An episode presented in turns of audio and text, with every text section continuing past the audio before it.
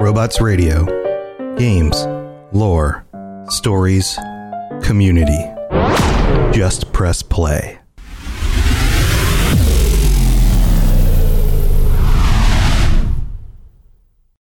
This show is brought to you by our patrons at patreon.com slash Elder Scrolls Lorecast.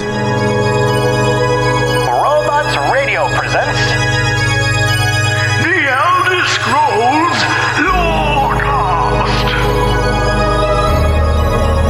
Welcome to the Elder Scrolls Lorecast, a place where the Elder Scrolls community can come together to discuss the boundaries of our knowledge about the universe of the Elder Scrolls.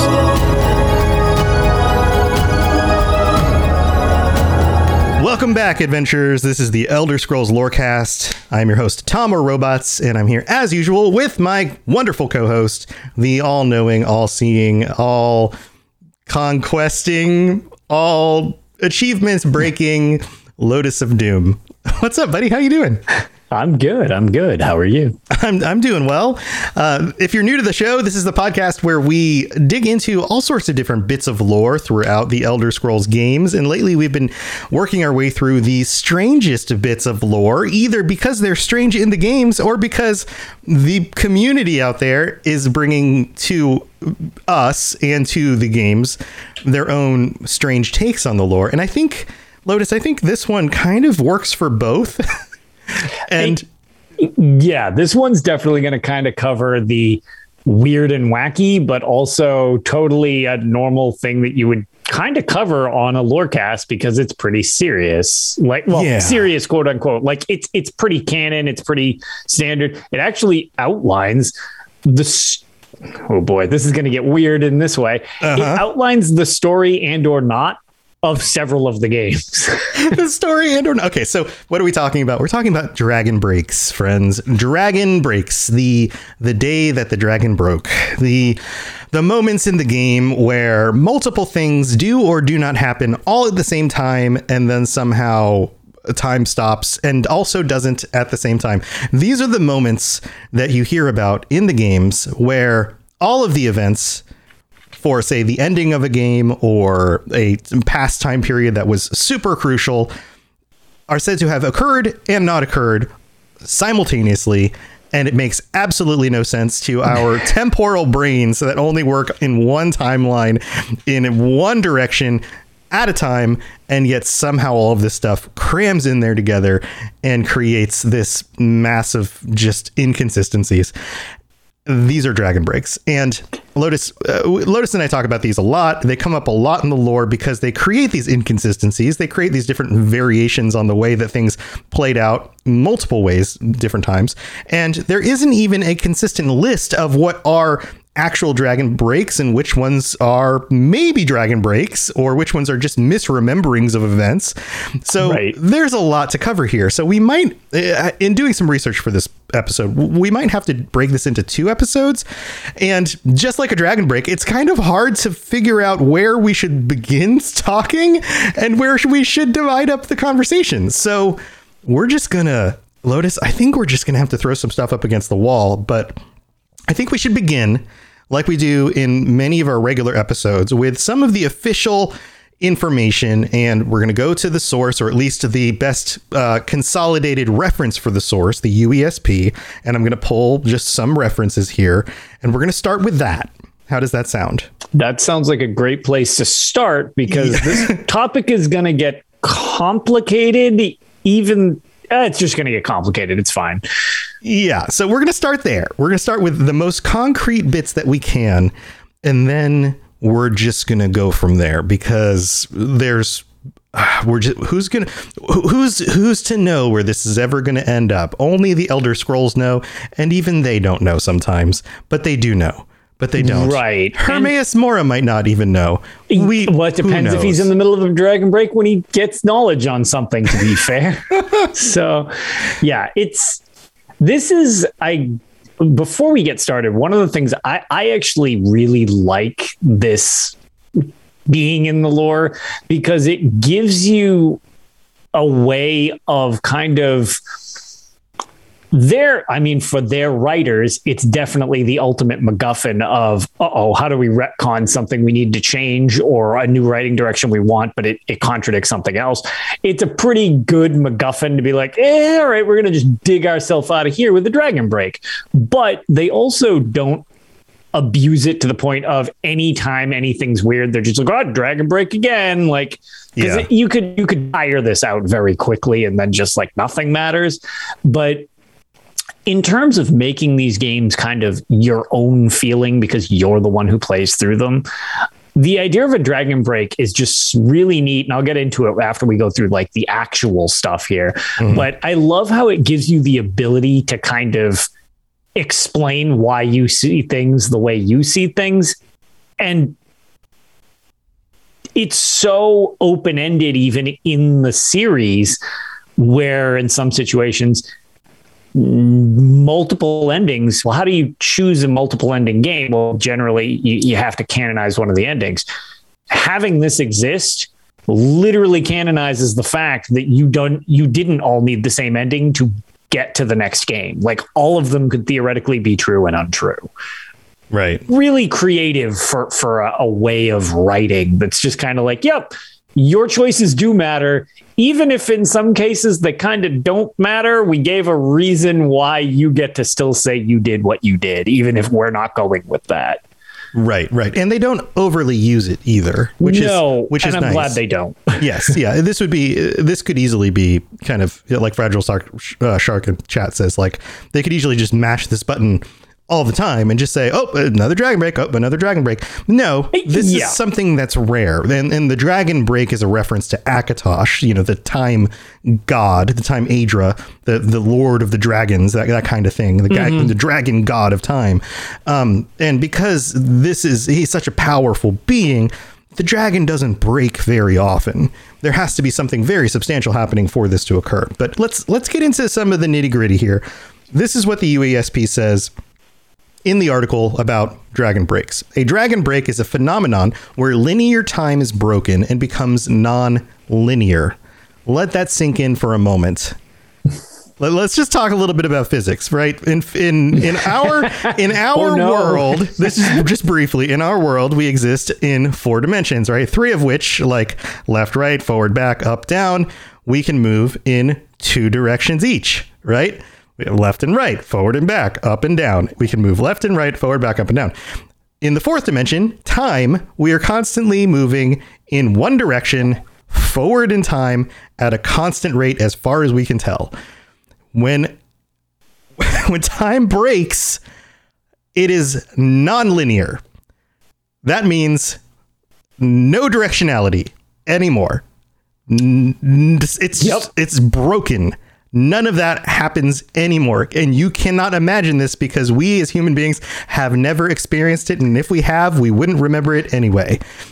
Also, time doesn't work like that in reality. Yeah, as far as we know. And here's the thing. Think about think about reality. If if if somebody outside of time was constantly hitting a stop and start button on the time right. switch, we would never be able to tell. Nope. Nope. Because as far as we would know, we'd be paused and then we'd be moving in and paused and moving again. But we're not outside of that frame to know that that's happening. So that yes, could be happening all the pausing. time. We would never know that we'd be pausing. Right. So even if this were to happen, we wouldn't know it. So it goes on and says, the dragon refers to Akatosh, the dragon god of time. The Dragon Break not only precedes significant changes in Tamriel, but challenges mortal comprehension. It is a, like I was mentioning, it challenges our concept of what we could even understand. It is a realignment of time and space in response to an event which takes the normal continuity of reality, which makes the normal continuity of reality impossible. So pausing again, just like during a Dragon Break, imagine you were just say, you were just to put a pause on everything. Just like, um, imagine you're playing Dungeons and Dragons, right? And you have the entire tabletop of the entire world in front of you. You've got all the little figurines at every location that they're currently in, all the little battles, all the little people moving around. And that's Tamriel for everybody, the entire globe. And not, not just Tamriel, the continent, Nirn itself, all in front of you. And all of a sudden you were just pause it. And then you were to just pick up all of those pieces. And not only could you move them forward and backwards in time, but you could also move them forward and backwards in position, anywhere you want, multiple times over, and hit the play button, and then stop it, and then move everything around multiple times over, and hit the play button, and stop it, and move them around multiple times over, play button, and stop it. That's what a Dragon Break is like.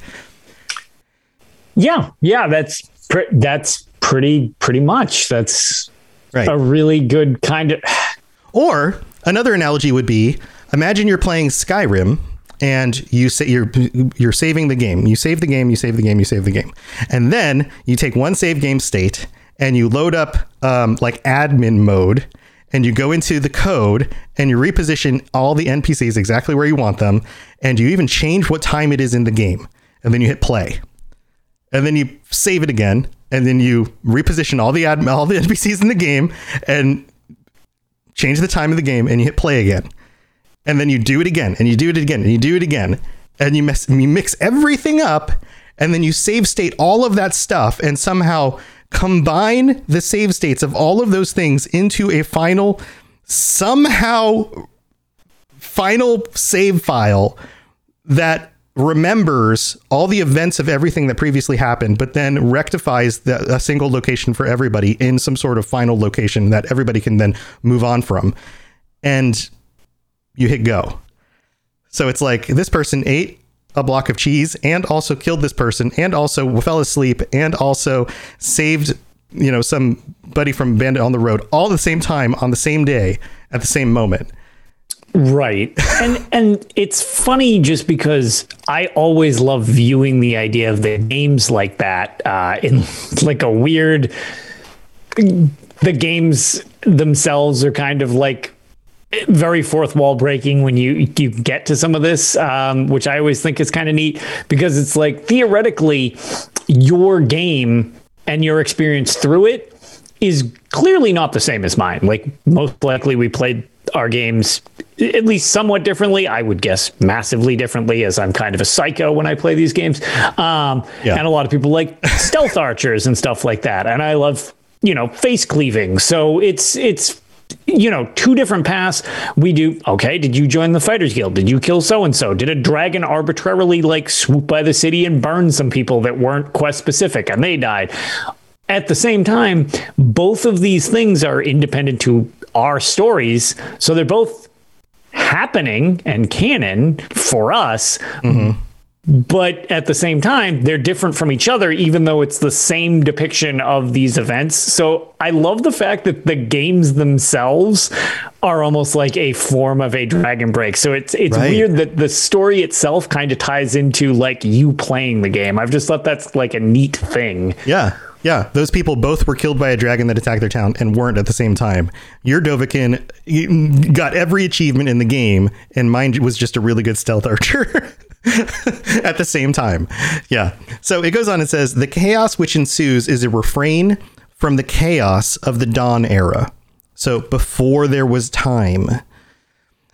The area that is noticeably affected and the length of that interval measured in the areas not apparently affected vary, uh, varies with each Dragon Break. So the the zone of effect can actually be very limited in scope or entirely uh, extremely large.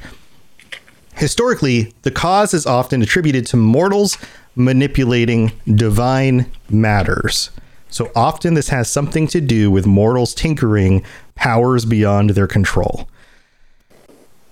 Does that all make sense?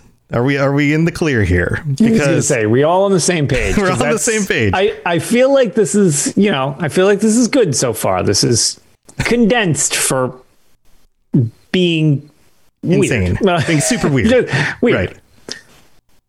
Yes. Yeah. Okay. So now there are only three actual known, confirmed, lore confirmed in the games, actually confirmed Dragon Breaks. Anything else is speculation. And that doesn't mean that they aren't Dragon Breaks. It just means that they are more speculative. There's the Middle Dawn. And then what the U E S P calls the Rubble Butte, B U T T E, and then the Brass God. Of course, the brass god refers to the Numidium. So the Middle Dawn is the period in the First Era, which is thought to have spanned about a thousand and eighty years ish between the thirteenth and the twenty-third centuries of the First Era. This has to do with, um, Uh, well, here, let me just read the article for you. It says, a sect of the Alessian order, the Mercati Selective, is said to have caused the longest known dragon break, known as the Middle Dawn, or colloquially, colloquially as the Dragon Break. This was the original one and is the largest, which is thought to have spanned one thousand eighty years from the thirteenth to the, to the twenty-third century in the First Era. Now, can you imagine losing a thousand years to the chaos of what a dragon break actually is? That sounds insane. I yeah, that that's a that's a lot of strands of time all going all over the place. Right. Now get this. The cause of this was by attempting to exercise elements of the elven Auri-El or Auri-El from the imperial Akatosh.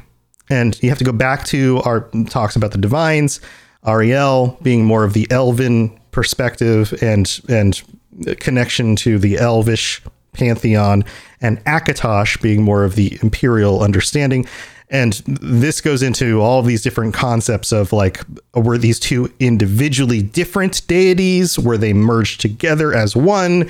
Was there some sort of actual connection between the two? How did this how did this really work?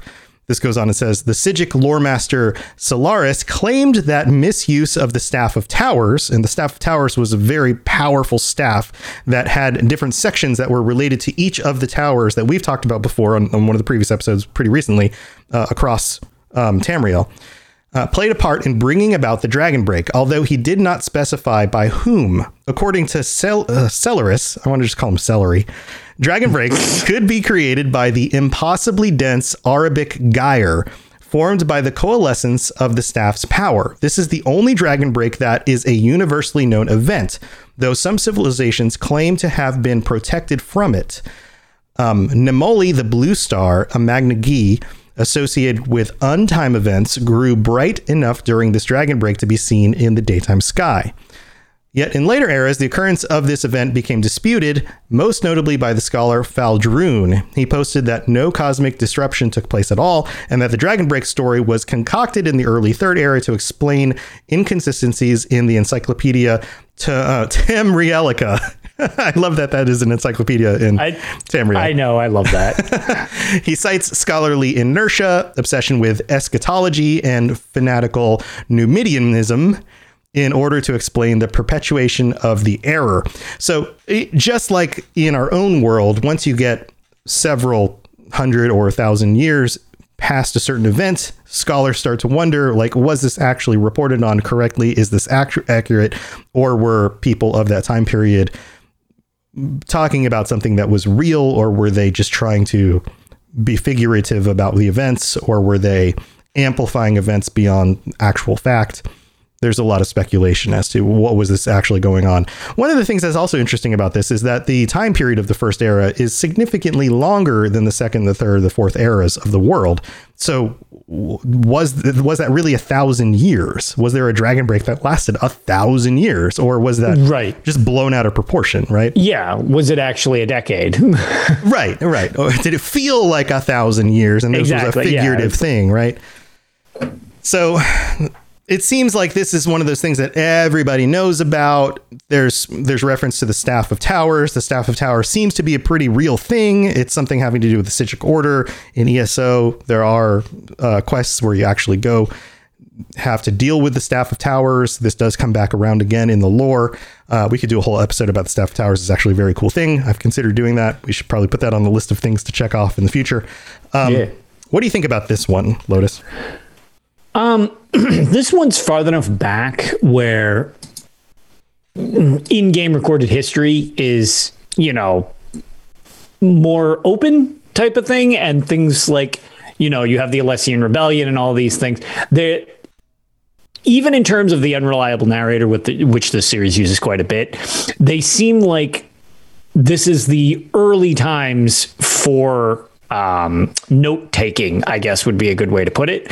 So I like the way that this is almost shrouded in like a, as we were just talking about, are these things blown out of proportion, or is this something that, again, actually happened, but over thousands of years of separation between these, that much time passes, recorded history gets a little dicey. So I I like the fact that, at least with Dragon Breaks in this situation, it makes it so that they um, seem just as probable as improbable when you're when you're discussing it from from like a um, uh, I don't know, like from a scholarly standpoint in game. Mm, right. Um, so it's a good kickstart to it. Um, overall, um, it's it's farther back in, in the timeline, so things, like I said, are, are a little less concrete since you're not playing a game in that era at any point. So it, the fact that it kind of just lays the groundwork for something that will happen, and we'll get into kind of the reason it seems like Dragon Breaks narratively were created, because there seems like kind of a concrete reason out of lore why Dragon Breaks kind of exists. yeah. Um, yeah. But I like the fact that prior to the point of what I'm talking about, which we'll get into, there's groundwork for it in the history of time for Tamriel as well. Right, right. Okay, so let's skip to the third one, um, because I think the second one may have uh, may butt up a little bit to what you're going to talk about. Yeah. So, um, so then there's the Brass God, the first activation of the Numidium, which we talked about recently, by Tiber Septim at the town of Rimmon and Elsewhere, is said to have preceded a dragon break that heralded the Third Empire. So, remind you guys, the Numidium was the Brass God Tower. It was the construct by the Dwemer that um, is also Uh, powered by the heart of Lorkhan, all of that stuff having to do with uh, the the events of Morrowind, and tied back into um, the. There's so much to go into here, but w- we've mentioned this on previous episodes. Well, I won't go into all of it. But Tiber Septim ends up getting his hands on the Numidium. It's part of what he uses in order to conquer much of Tamriel, and um, this is. Uh, This so let me just continue this. It's said to have preceded a dragon break that heralded the Third Empire. The second activation of the Numidium in the Iliac Bay region during the Third Era four seventeen brought about another dragon break. Sentinel, Wayrest, Jaggerfall, Orsinium, and the Empire all gained control of the totem of Tiber Septim, somehow at the exact same time. This is one of those things that happens during Dragon Breaks, where at the same time, multiple things can happen simultaneously, even though in the real world that isn't possible.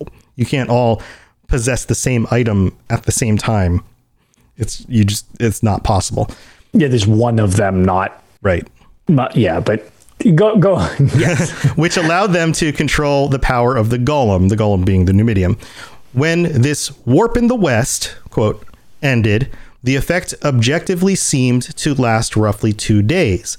The many other kingdoms of the Iliac Bay region were conquered. Each remaining kingdom consolidated its newfound territory and sw- swore fealty to the Empire, bringing historically unusual harmony to northwestern Tamriel.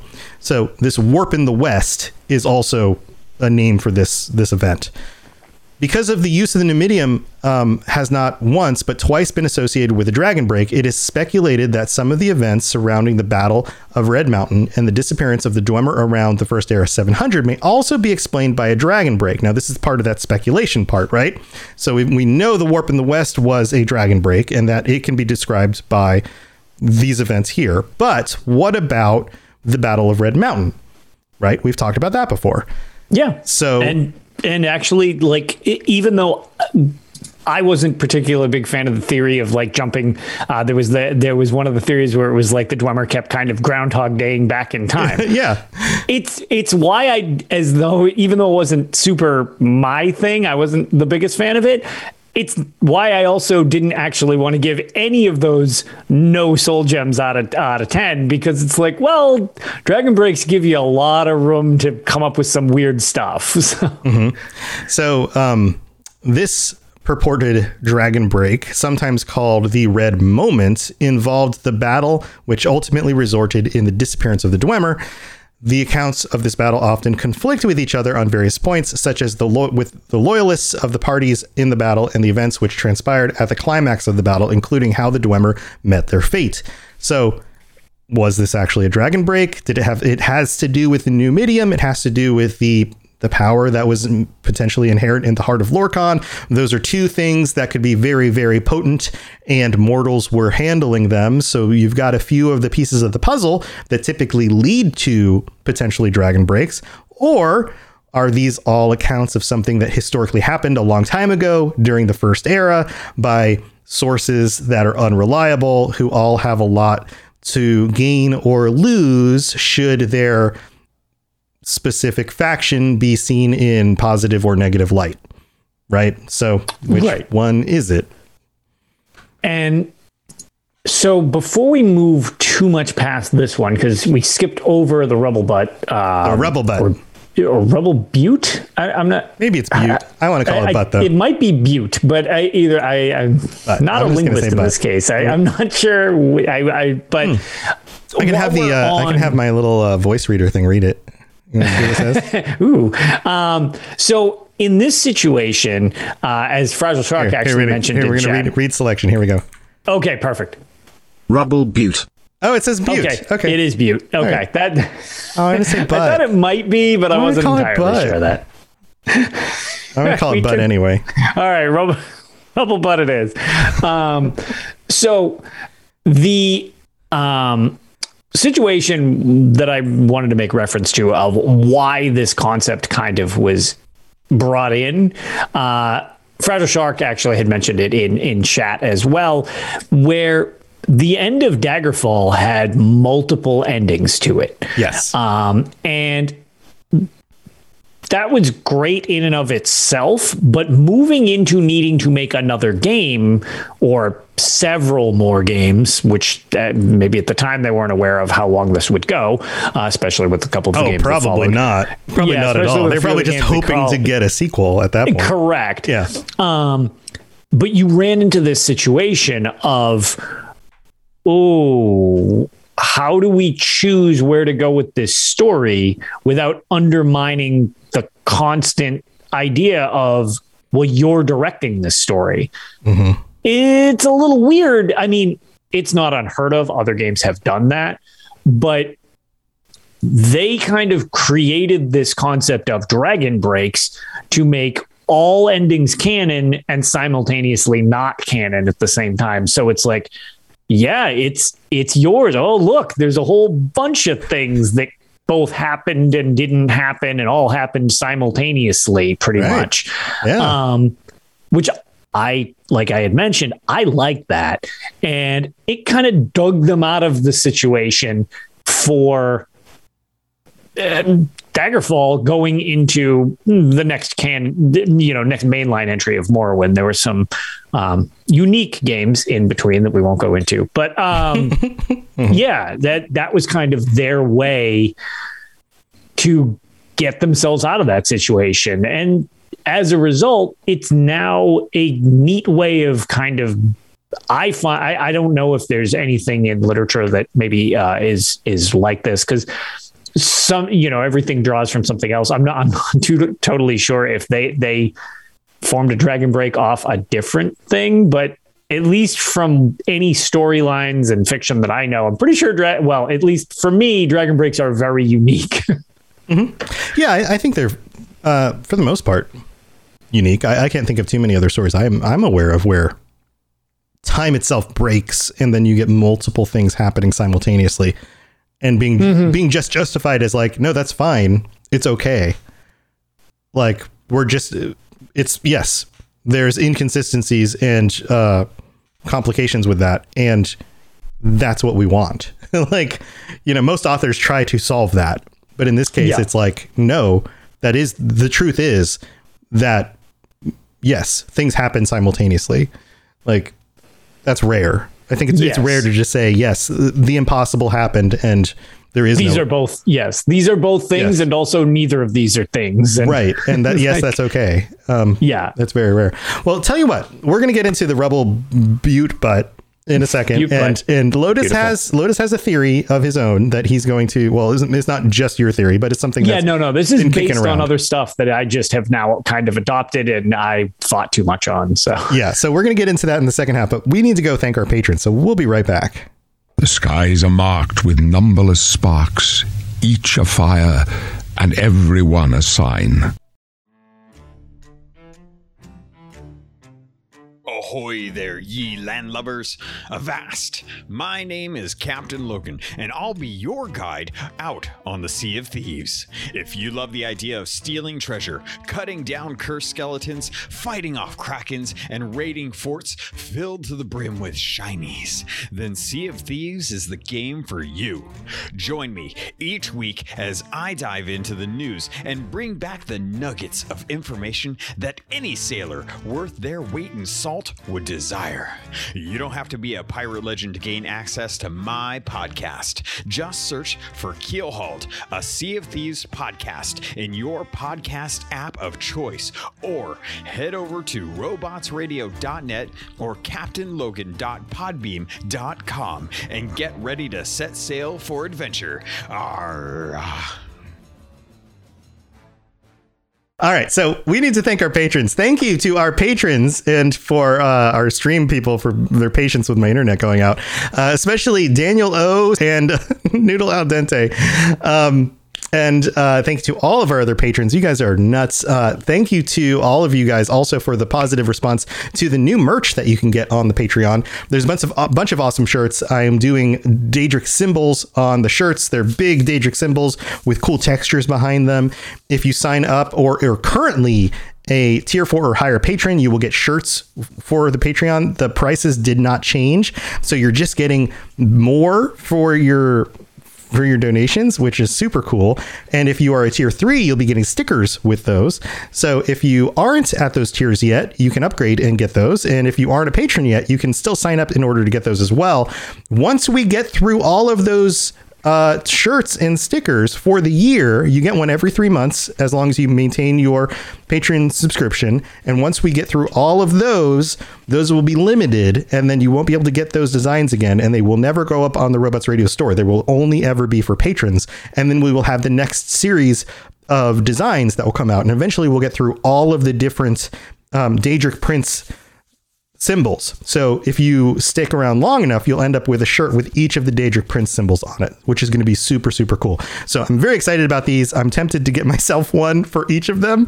Um, but uh, I'd have to order them all custom made for myself, whereas you guys just get them as a bonus for already being patrons or for signing up to the Patreon, which is awesome because it's just extra and you don't have to pay anything more. So awesome stuff for you guys. Also, um, I don't talk about the store very often, but I created a new image. Lotus, did you see these new shirts I made? Did you see this? Oh, I, yeah, I love some of them. Um, did you see the new? No, the uh, the one with the words. Did you see the words one? Yes, I did. Uh, I need to pull it up. Um, yes. Do, Say, do, it's do, in do. the Discord. It's in the Discord. I need to pull I, it that's up. On, the, yeah, on that's the one screen. I know of. It's in the Discord. With the words on it. So I made a lore shirt. This one says, uh, where? Oh, there's so much stuff on here. I'm going to open it up. I'm yeah, the Discord tends to be a tad busy. It's a little busy on our Discord. By the way, if you haven't busy. been on our Discord, you should go on our Discord. So there's a Elder Scrolls Lore Master shirt that I'm pulling up right now, and it's going to go on the screen. So it says, I'm a dragon slaying, Daedra worshipping, Magicka casting, Khajiit loving, Skooma stealing, Dark Brotherhood creeping Elder Scrolls Lore Master, and has a picture of a head with a scroll in, in its head instead of a brain. Mm-hmm. And um, this is on the uh, Robots Radio store, which you can get to if you just go to uh, robots radio dot net. There's a link at the top for that. And um, it's up on the store. Also, if you are one of our patrons, I believe at tier two, you even start getting discounts on the store, which all the discounts are pinned to the uh, patron channels in the Discord. So if you don't know where those codes are for your discounts, they're all pinned there. So you can even get those. Um, but man, I love this. This is another one of those shirts I just want to walk around with. I want people to be like, you're an Elder Scrolls lore master? I was like, yeah, yes, I am. But man, I want people to be like, you're a Khajiit loving, skooma stealing, dark worthy creeping Elder. Like, uh, absolutely. As you're picking their pocket. Yeah, as I'm picking their pocket. So um, anyway, I've had so much fun designing these recently. I hope you guys enjoy those. Um, but yeah, just had to talk about all that stuff. But more than anything, thank you guys for helping to support the show, for leaving reviews and comments and all the stuff that you guys do to help support us. We really do appreciate it. And if it wasn't for you listening to the show and being here and, and joining us live, and doing all the things that you guys do, we wouldn't be in the top one percent of podcasts globally. Again, it's just amazing. So thank you for all of your support. You guys are absolutely the best. We just, we love all of you. Thank you so much. Yes, yes, you're entirely brilliant. Conquering madness and all that. Blah, blah, blah, blah, blah. All right. So we're back. So let's talk about the Rubble Butte. Butte. Butte Butte. Butte Butte. Okay. I, I think for the sake of it, you know, it may be pronounced Butte, but you clearly want to pronounce it Butte. So mm-hmm. I think it's just now officially Butte Butte. Mm-hmm. Should we have, um, I'm, I'm going to have my guest here read it. This is beautiful. This is my guest. This is the S C P bot, Kevin, from the Learn About S C P Foundation podcast, which is on the network. Kevin uh, is guesting on the show today. He He does his own his own podcast where he talks about the S C P Foundation. If you don't know what S C P Foundation is, it is a wonderful uh, organization that keeps us all safe from uh, anomalies, we'll call them. And if you want to learn more about that, then you can look up Learn About S C P Foundation. Kevin is a an A I. He's a he's a bot, and he's been leaking this knowledge from the secret source. And he's uh, is a good buddy of mine. And he works with these two guys, Stu and Larry, and he tells us about their uh, the things that go on at work. And at the beginning of each of the articles, he kind of gives us a little bit of background, and he also is lonely and wants to be your friend. So you should go look it up. It's absolutely uh, wonderful, and he's not clingy at all. So here's uh, here he is to read this part of the selection about the Rubble Butte. Rubble Butte edit, circa two E five eighty-two. The Breton noblewoman Lady Edwyge stole a copy of the text Vindication for the Dragon Break from the Mages Guild in Hallin's Stand. She managed to convince an orc novice named Gargda to let her borrow the book, and then fled to the ruins of Rubble Butte, an ancient allied complex located near Nilata in southern Bangkorai. She and her supporters sought to turn back time several years in order to change the course of history and ensure Edwyge became Queen of Bangkorai rather than Artshela. The nobles managed to emulate the ritual performed by the Malkati Selective and turned back time a few hours, but ended up creating a time trap within the ruins by trying to extend the ritual further. I love I love how he pronounces some of the names in this. I, he does it so effortlessly, though. It sounds very convincing that I've just now think that I'm pronouncing a lot of things much more wrong than I was. Yeah, yeah. Okay, here's the next paragraph. Let's see, let's see how he does with this one. Unbeknownst to the nobles, Gargda had tracked Edwyge down to Rubble Butte and had entered the ruins in search of the book to avoid being kicked out of the guild. However, he also became stuck in the time trap. The Vestige subsequently entered Rubble Butte and agreed to help Gargda recover the book from the nobles. The Vestige fought through the nobles before reaching Lady Edwyge and killing her, recovering the book in the process. However, upon reading Edwyge's notes, it transpired that she had anticipated her death and was stuck reliving the same few hours over and over again. The Vestige returned the book to Gargda, but the cycle simply began anew. Gargda would repeatedly request the recovery of the book, and Edwyge and her supporters would repeatedly be slain in order to recover it. ten. The Vestige was not caught in the time trap and was free to leave Rubble Butte, but the ultimate fate of those trapped inside is unknown. He says ten. Right. ten yeah. is, oh, no, stop, no, stop reading. Stop reading, Kevin. We're good. Uh, he says ten because that's the reference to the bottom of the page. Yeah, that, that was the reference number. Uh-huh. Also, um, so interestingly, I, so I did not know this. This actually, I, we, we I referenced it a little earlier, but I was a little thrown off on how the Dwemer would just Groundhog Day themselves over and over again and never seemed to, like, they progressed somewhat, but it seemed kind of weird that, well, I mean, it's, I actually kind of forgot that this was a thing. Yeah. So, yeah. You know, that one should get some bonus soul gems retroactively, maybe, because uh, th- this is something I, I didn't realize. So I think I was too stingy on the soul gems last episode. Yeah. I mean, I guess there's precedent, or at least post-cedent yeah, for, for this? Well, pre-posted it because we were in Dragon Breaks. Yeah, okay, yes. And I guess this counts as a Dragon Break, sort of. I mean, it's it's a it's almost like a micro fracture in time. Right. It's a very, very limited, specific kind of Dragon Break. It's it's like it, yeah, it it's almost like a anomaly in just one specific area, which is getting even weirder. Yeah, but it's it's like a um, heck, um, Deathloop just came out. This is like Deathloop happening in like one little quest line. This is like a glitch in a game where you feel like you finished the side quest, but the side quest keeps popping up again. Well, it is a Bethesda game, so it's a feature. It's we a don't feature. use glitch. Yeah, but that's kind of what this is. But it, but it, it plays into this idea of somebody like dealing with powers beyond their their knowledge or ability, kind of throwing themselves into this. Uh, it, it in this sense, it it's more like a time loop than a break. A br- yeah, that's that's true. It's yeah, it's very strange. Uh, I kind of forgot about this little part of the quest. Mm-hmm. Um, but the other the other thing here, because I don't know there's too much else to say about this, but it does happen in the Second Era five eighty-two, which connects to your the theory that you're going to be sharing. Mm-hmm.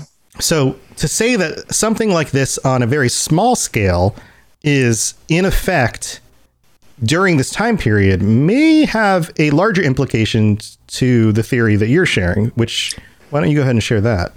All right. So the theory that I'm sharing, I tried to find exactly because, you know, I, I've been playing E S O for a long time and I, people were in it before even I was. I played the beta, but I actually did not like E S O when it was in beta or even when it first launched. Um, it, it was not my thing. Uh, and I figured maybe if the game stabilizes, I'll jump into it and just do the story. And then, surprise, seven years later, I'm like super into the game. But um, right from the beginning, the Elder Scrolls Online is a prequel to the rest of the series. Um, so you're actually before the start of the previous ones, and it deals with the time period of the Interregnum, which one of the things about this is when time wasn't really recorded that much. Uh, a lot of the documents were burned because of the whole chaos with the Imperial City happening at the time. And it was kind of unique for the Elder Scrolls Online to choose this time period and kind of retroactively fill in this chunk of history that was even more undefined than the undefined parts of the series. The series is up for interpretation a lot, and this is a point where recorded history kind of got thrown in the dumpster. So it was like yeah. they had a lot to work with without necessarily nuking too much going forward. And to better or worse, people... You, either refuse to accept that Elder Scrolls Online is a thing because, because either they don't want a multiplayer game or whatever. Um, but one of the fascinating points that I remember chatting with, I'm pretty sure it was on the forums, but I had, I could not find the original post that I was involved with. Um, so this was just kind of the, I'm going to just credit the forums in general who told me about this and then just me ruminating on it and just kind of coming to what I like to believe when it relates to Elder Scrolls Online is the idea of, we were mentioning that overusing the concept of a Dragon Break isn't the greatest writing. Like if you're going to just, oh, well, it's a Dragon Break, that's kind of like not the best way of digging yourself out of writer's block. However, the concept of Elder Scrolls Online and the entirety of the Interregnum being a Dragon Break explains the concept of multiplayer itself and repeating different events in game, like doing dungeons more than once and having bosses be there to a degree that I've never seen a series go in a direction that normally you have to make, um, how can I put this? You have to make concessions for the fact that games are held by their own trappings of it is a video game. Like right. you, you, right. Well, why am I doing it's just a video game, it? So ignore that part. But the right, rest right. of the story is legitimate. Yeah, quote unquote video game logic, because, right. you, you know, you have to have a fun experience if people are going to play it. The thing that I love about the idea of maybe Elder Scrolls Online being a Dragon Break is the amount of things that are currently happening are pretty off the wall in the time period that it's happening. You also have, uh, well, with the most recent uh, announcement of they've cleared nineteen million uh, accounts created. Jeez. Well, yeah, so there are nineteen million vestiges currently going around. Right. So the neat thing about that is, theoretically, everyone's story could be a single thread in this Dragon Break. And it's why you come across other adventurers, but not others, why you could repeat events, not others.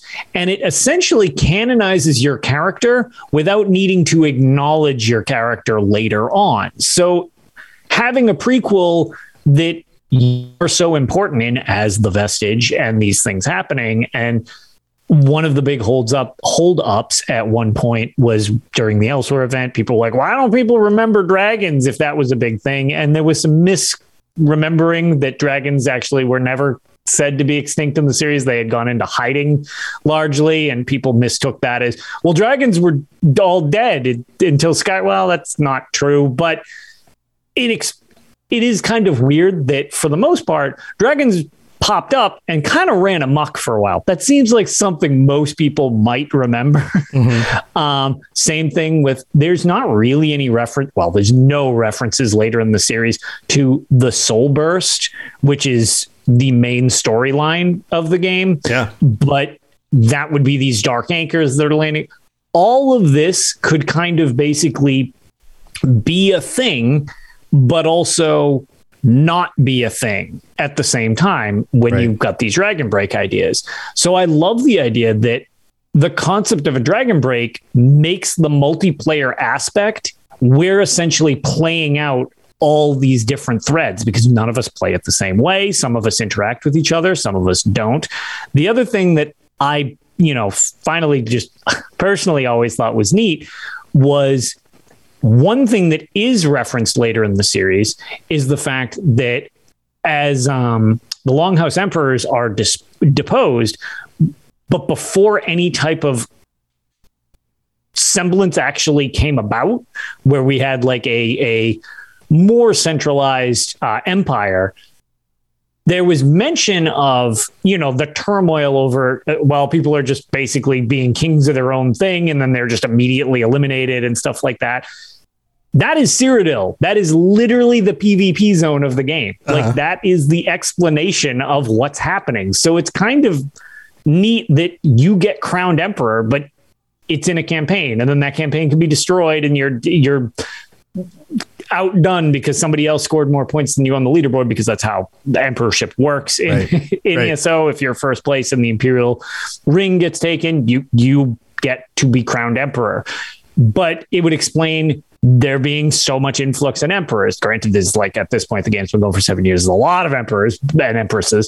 But just the fact that they kind of were it, like, if if this were a thing, it gamifies the unique writing around Dragon Breaks. So essentially, the split timelines become the game at the same time, which I just love from that perspective, because so much of it, you usually would have to be like, well, it's just a game. You gotta, you just gotta, you just gotta, it's just a game mechanic, where the game mechanic becomes also part of the story, which is kind of neat and, and different than you'd normally ever deal with, uh, with a video game story. Yeah. Yeah. It's, um, it, so the other cool thing that it, it allows is a story that becomes, and, and they haven't really leaned into this too much, because most of the expansions allow for the player to be the, to kind of save the day. Yeah. Yeah. You're, you're, you're you, usually the hero. Usually the expansions end with, yay, you saved the day, the good guys won, but there's this looming threat. Yay, you saved the day, the good guys won. Oh, but there's another looming threat. Mm-hmm. You know, like, but if they really wanted to bring this to some sort of really catastrophic ending and really raise the stakes at some point, they could, which could they be could. A lot of fun for an M M O, because an M M O, like, an this game isn't going to last forever. There will come no. a point where the game will be aged to a to a place where it's just going to have to wrap up, and they're going to want to move on to something else. And you know, it'll be sad. There, there'll be a moment where, you know, tears tears will will be shed, but there will come come a moment where, who knows, maybe they'll want to do E S O two, or maybe they'll want to move us into whatever is the next cool, big, massive multiplayer thing that it functions in a different way. Whoever, whatever that is, I, I can't, you know, look forward, who knows, five, ten years from now, whatever. And hopefully it lasts at least the next five years. But ten, let's say ten, fifteen years from now, whenever that is. Yeah, I was going to say. And it, trends trends seem to dictate that this game will be going for a while, but it'll go correct. for a while. Eventually, this eventually. has to end. Everything eventually has to end. Right. But we're going to want more. We're going to want more Elder Scrolls in a massive world where we can all play together. We're going to want whatever the next iteration of this is. Right. In order to get that, there has to be some sort of cataclysm, I would think, some sort of world-rending ending to it all. I, and and what's cool about that is that you could build that and then bring in the Dragon Break ending that makes it right. all that makes it all okay. Yeah, you could have a world that is basically torn asunder, and. You know, maybe, maybe, maybe it ends where it all starts with Molag Ball's invasion coming full circle and actually working. And then there's a, the end of the Dragon Break, which, which f- finally wraps up, and then everything's and back lead, where it was, yeah. where it started. And then leads you into recorded history. Again, right. Or and, and all of a sudden we're back recorded. in recorded history, back in concrete recorded history. And So, and a lot of the stuff that happened isn't remembered, or is remembered only by the few or the wise or something like that. And the things that the world learned through through the Dragon Break are, are you know, hidden away in archives yep. or, you know, or whatever. I don't know. There's there's things yep. that you could play with for that. That's the, and that's the beauty of Dragon Breaks, is that it, exactly you can turn it into whatever you want, and it could be very cool in the end. Yeah, the, the potential for, and, and that's why I think I, I enjoy the stories of Elder Scrolls Online so much, because there is so much potential of how stuff ties into the rest of the series.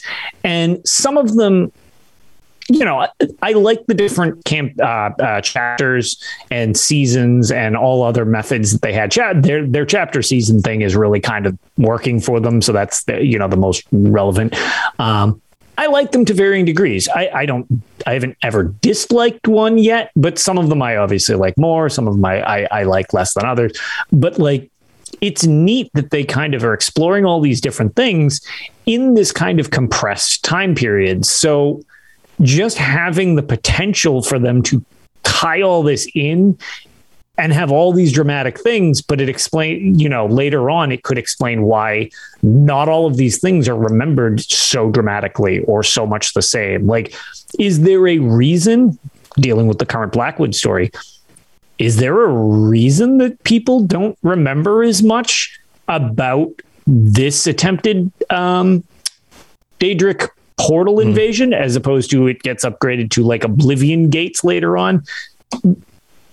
They didn't. They didn't learn. Is there a reason that more wasn't learned? Like, yeah. There's just so many different things that you could glean from this. I just think it's really neat and makes the game feel more impactful to the series as a whole, rather than here's a multiplayer thing here just so you can play with your friends, which it very well could be that too. But the idea of Dragon Breaks makes it feel like it doesn't have to be that if you don't want that to be how it is. Right, right. Yeah, so I, I think it's a cool idea. I'd love to hear what some of our listeners think. So like we mentioned it before, uh, the Robots Radio Discord channel, um, it's it's a busy, active group, but we'd love to hear your thoughts on this. Yeah. You know, if you think that this works as a description, if you think it's a cop-out, I'd also love to hear that explanation too. Which has you know? been a thing that Uh, other people have said, or why they refuse to kind of like acknowledge E S O as, as like a canon game. They're just like, no, this is just a multiplayer cash in or whatever. That's yeah. totally fine too. I mean, like, do, do, do you think that's the reason for it, or do you like it being part of the series? It's kind of just up to you what you think. Yeah. I, I think any good, any explanation that has a, a good reasoning and, and is well thought out is a welcome addition to the conversation. I don't know that we're ever going to get to the right answer, because these things don't have a right answer. They just have interesting perspectives from both sides. And I think that that's what adds to the conversation. It's fun to, it's fun to see both. And it's fun to kind of just weigh the options, you know. Uh, Fragile Shark in chat says, seems reasonable to think they'll at least heat check the idea, and you don't have to work too hard to argue it. Makes more sense than either of their existing and financially successful M M Os. So yeah. yeah, uh, to be fair, yes. There you go. Um, John Taylor in uh, on the YouTube uh, version of the stream says, I'd love to see something where Daedra get into a, a Daedic war between them, with the pro tag being what tips the scales, even like a Molag Ball and Meridia fight.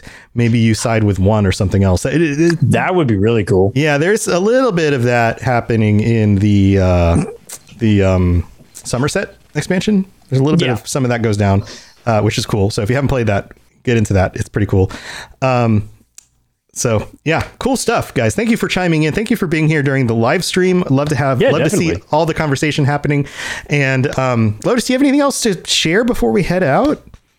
Um, no, not too much. Um, Yeah, just I'm starting to, hopefully next show, I can actually start uh, letting people know when I will have our Extra Life charity marathon prepped. Yeah. Um, I'm trying to finalize like a date for that. It's that time of year and, again. Yeah, it is that time of year again. Trying to squeeze it in along with everything else right now is mm-hmm. like, okay, I need a point where I can have at least twenty-four hours of free time to do that, and then generally at least a day to recover, because oh man, that that hits kind of like a truck. So stream, man, I don't know how you do it. But um yeah, hopefully I'll I'll have more information for everybody for next week. Um and otherwise I'd just say look for Tales of Tamriel on Saturday night. Uh we've had some scheduling issues with Ark actually starting his new job, so hopefully we can oh. get back on track for that too. Yeah, he's gone back to programming games. Okay, well, good, good for him. I didn't know he did, yeah. he went back to that. He just started. It's literally just started, but he's been like in flux. Uh-huh. So we had that really awkward. Um, I got back from a wedding and was not totally in a responsible mind to record an episode, but I didn't want to skip an episode. So yeah, that was that. That just, I don't even think that ended up being a numbered episode. It just became the Elder uh, Tales of Tamriel drunk cast. yeah, so, yeah. uh, but yeah, uh, other than that, I was going to say, other than that, uh, no, nothing too exciting for me. Hopefully I can stream again soon. I've been trying to figure out my Sunday schedule now that football's back. It's a little hard for me to micromanage. So I'm thinking if, if possible, I'd like to start doing like a chill stream where we'd watch football and also get to uh, play I don't know, Elder Scrolls or something. Dude, you gotta try Deathloop. Deathloop's been a lot of fun. I haven't, I know, and I have not tried Deathloop yet. And that's like ninety percent of my Twitter feed right now is being like, I love this game. It's so good. It's so good. Um, I, so I started playing last night. Yeah, I streamed a bit last night. I streamed a little bit during today. I've been working so hard on updating stuff for podcasts and for the network and stuff. And um, I've just I've been I, I should be proud. I've been kicking butt. I've been I've been working really hard. I haven't taken a day off in like two weeks. So I've been I've been really kicking butt. But last night I was like, OK, I'm going to I'm going to play some Deathloop. I streamed a little bit. Thank you to any of you guys who are in the chat right now who jumped in and and hung and hung out with me. It was it was nice to have you guys come hang out. And then also during the day. Thank you for being here. Um, the game is so good. So just some initial impressions. We won't go too long on this. I thought the game was, uh, I thought, so from the material you watch, like, it's got such a cool, like, seventies vibe, you know? And uh, if you haven't seen the trailers, if you don't know what Deathloop is, go look it up. Colt is the main character, and he's got, like, this cool jacket. Like, he's this cool-looking guy. And this is a game where you, like, you're, you're killing all these people trying to take out these key figures in order to stop the cycle from continuing, where you keep on coming back after you die. And I thought he was like this badass character. Dude, dude's a total goof. Like, he's just, he's a goofball, and everybody else thinks he's a total goof too.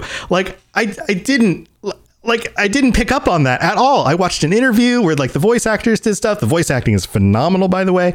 Um, the game is just super polished, but like, the more I play, the more I just absolutely love the characters. Uh, Colt and Juliana, and they're like There, there's a moment where she's like ragging on him early on. They're on like this intercom and he's like, we dated, didn't we? Because he doesn't remember anything. Yeah. And then she yells at him again and he goes, yeah, yeah, we dated. Like, like it's it's a total goofball, but it's like you think he's like a cool guy because he looks all cool. He's got a cool jacket. No, total dork. Like, it's so good. It's so, so good. Um, but anyway, like the characters, the, the gameplay, it's just so polished. I don't want to give too much away. It's every little thing, you know, you know, when you play a game and there's just these little, little bitty things that just kind of are annoyances. For example, this is a quick example, like, oh, that keypad that for the door that I have to keep opening, I remember the, the, the code because it was on the back of the first thing that I got. It was three two three zero. And I can just picture it in my head because I remember looking at it and I saw it and I had to type it in the first time. three two three zero, right? Easy to remember. I could easily, and I have to open it up all the time. I could very easily just go up to that keypad again, hit three two three zero, open it up. Well, you know what the game does? Once you open it up the first time, it gives you an option for auto type keypad.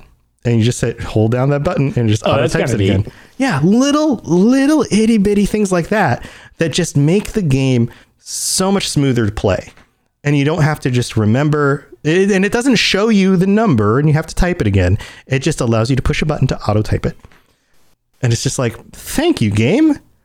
See, game mechanic that's prioritizing fun over uh, like yeah. needing to be realistic, which right. I prefer. Right. Or if you read something, and, and, and part of the game is learning about people's schedules, where they are, what the history of the island is, who these people are, where they're going to be. Whenever you learn something, you pick up like a book or a listen to an audio thing and learn something about somebody. If it's important, it puts a little notification on your info thing that you can go back later and look. And it tells you like, oh, you learned that so-and-so throws parties in the morning on this part of the island. You might want to go check that out.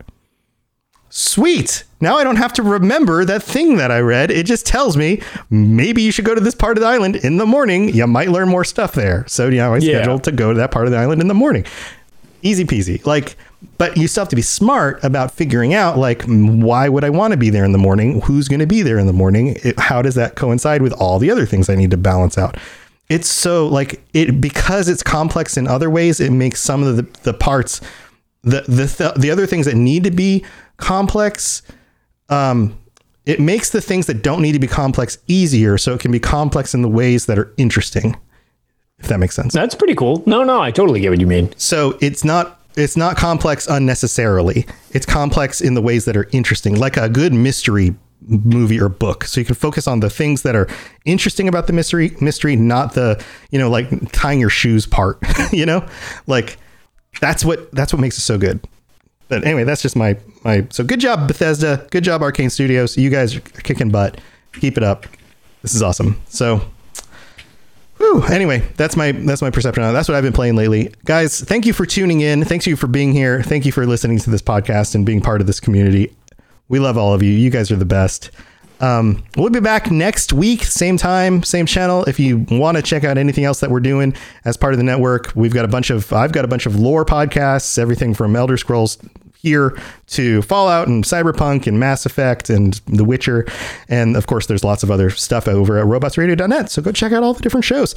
We'll be back next week. Thanks for being here, everybody. Stay safe and we'll see you next time. See you guys later. Bye, everybody. Bye, everybody. Thanks for listening to the Elder Scrolls Lorecast. If you have something you'd like to contribute to the show, please reach out to us at elder scrolls lorecast at gmail dot com or on Twitter at E S O Lorecast. I really appreciate you listening, and I'd love to hear from you soon. You've been listening to a Robots Radio podcast. Smart shows for interesting people. Check out all the shows at robots radio dot net. My name is Brian Burton. It's been twenty-six years since the bombs fell. And since I've left the vault, I've been trying to rebuild. But this isn't the Appalachia that I remember. There's so much more to everything going on. And I promise to find the answer. So if you're out there, if you're listening, Just hone in on these coordinates. Remember, there's a place for you at the end.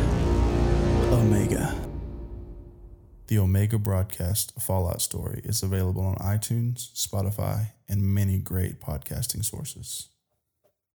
Looking for an R P G podcast that isn't just D and D? Roll to Cast is the answer. No, no, wait, sorry. What games have we played so far? Well, we've done Cyberpunk twenty twenty. What does it mean to have a voice? And there's going to be something big coming, Chumba. Hey, if you're listening, I won. I beat you. You suck. There was a time when we were slamming things against our phones and... Vampire the Masquerade. Chloe, Sam. You can't use those words! He's going to grab Vincent, press him against the wall. I mesmerise him. This is Adelaide's Anarch move. Burst out of your chair. Your hand goes to your gun and you draw. Pulp Cthulhu. Told you I had it. Oh, we've all got the crooks going. I love it so oh, yeah, much. Right there. Screechy child. My favourite daughter. Maybe after what we just seen, we're feeling a bit trigger happy. And the new Cyberpunk Red. Babe, you're good, but we're better. Thought maybe you might be able to give me a counter-off. Dosvidanya. Straight through his neck. I don't see bone either, but I'm not gonna look. My leg's fine. I always knew you wanted to fly, kid. Come find me. Roll to Cast. R O L E. A new game every season. Original music. Original stories. Interviews with the creators. And delightful Aussie accents. Listen to us on all good podcatchers. Even support us on Patreon for bonus content. That's Roll to Cast. R O L E. Come discover a new world. Hey, all you wannabe raiders out there. It's your bestest girl, Rose, coming at you from top of the world. Now it's time for your local traffic and weather. Well, looks like almost everyone's still dead, so traffic is at a standstill. And now a word from our sponsor, because they're totally not bribing me with massive amounts of chems or anything. Seems as the stuffed shirts are back at the White Springs playing games with that total loser Modus. But hey, if that's your thing, whatever. So if all you squares wanted to hear more totally sort of, but maybe not boring stories about rebuilding Appalachia and being all goody two-shoes, definitely not raiders, check out this thing they call a podcast, the Modus Files, whatever that's supposed to be, on Spotify, iTunes, and wherever else you listen to those things. Double ugh, they're not paying me enough for this. See you later. This is Rose. Raiders rule.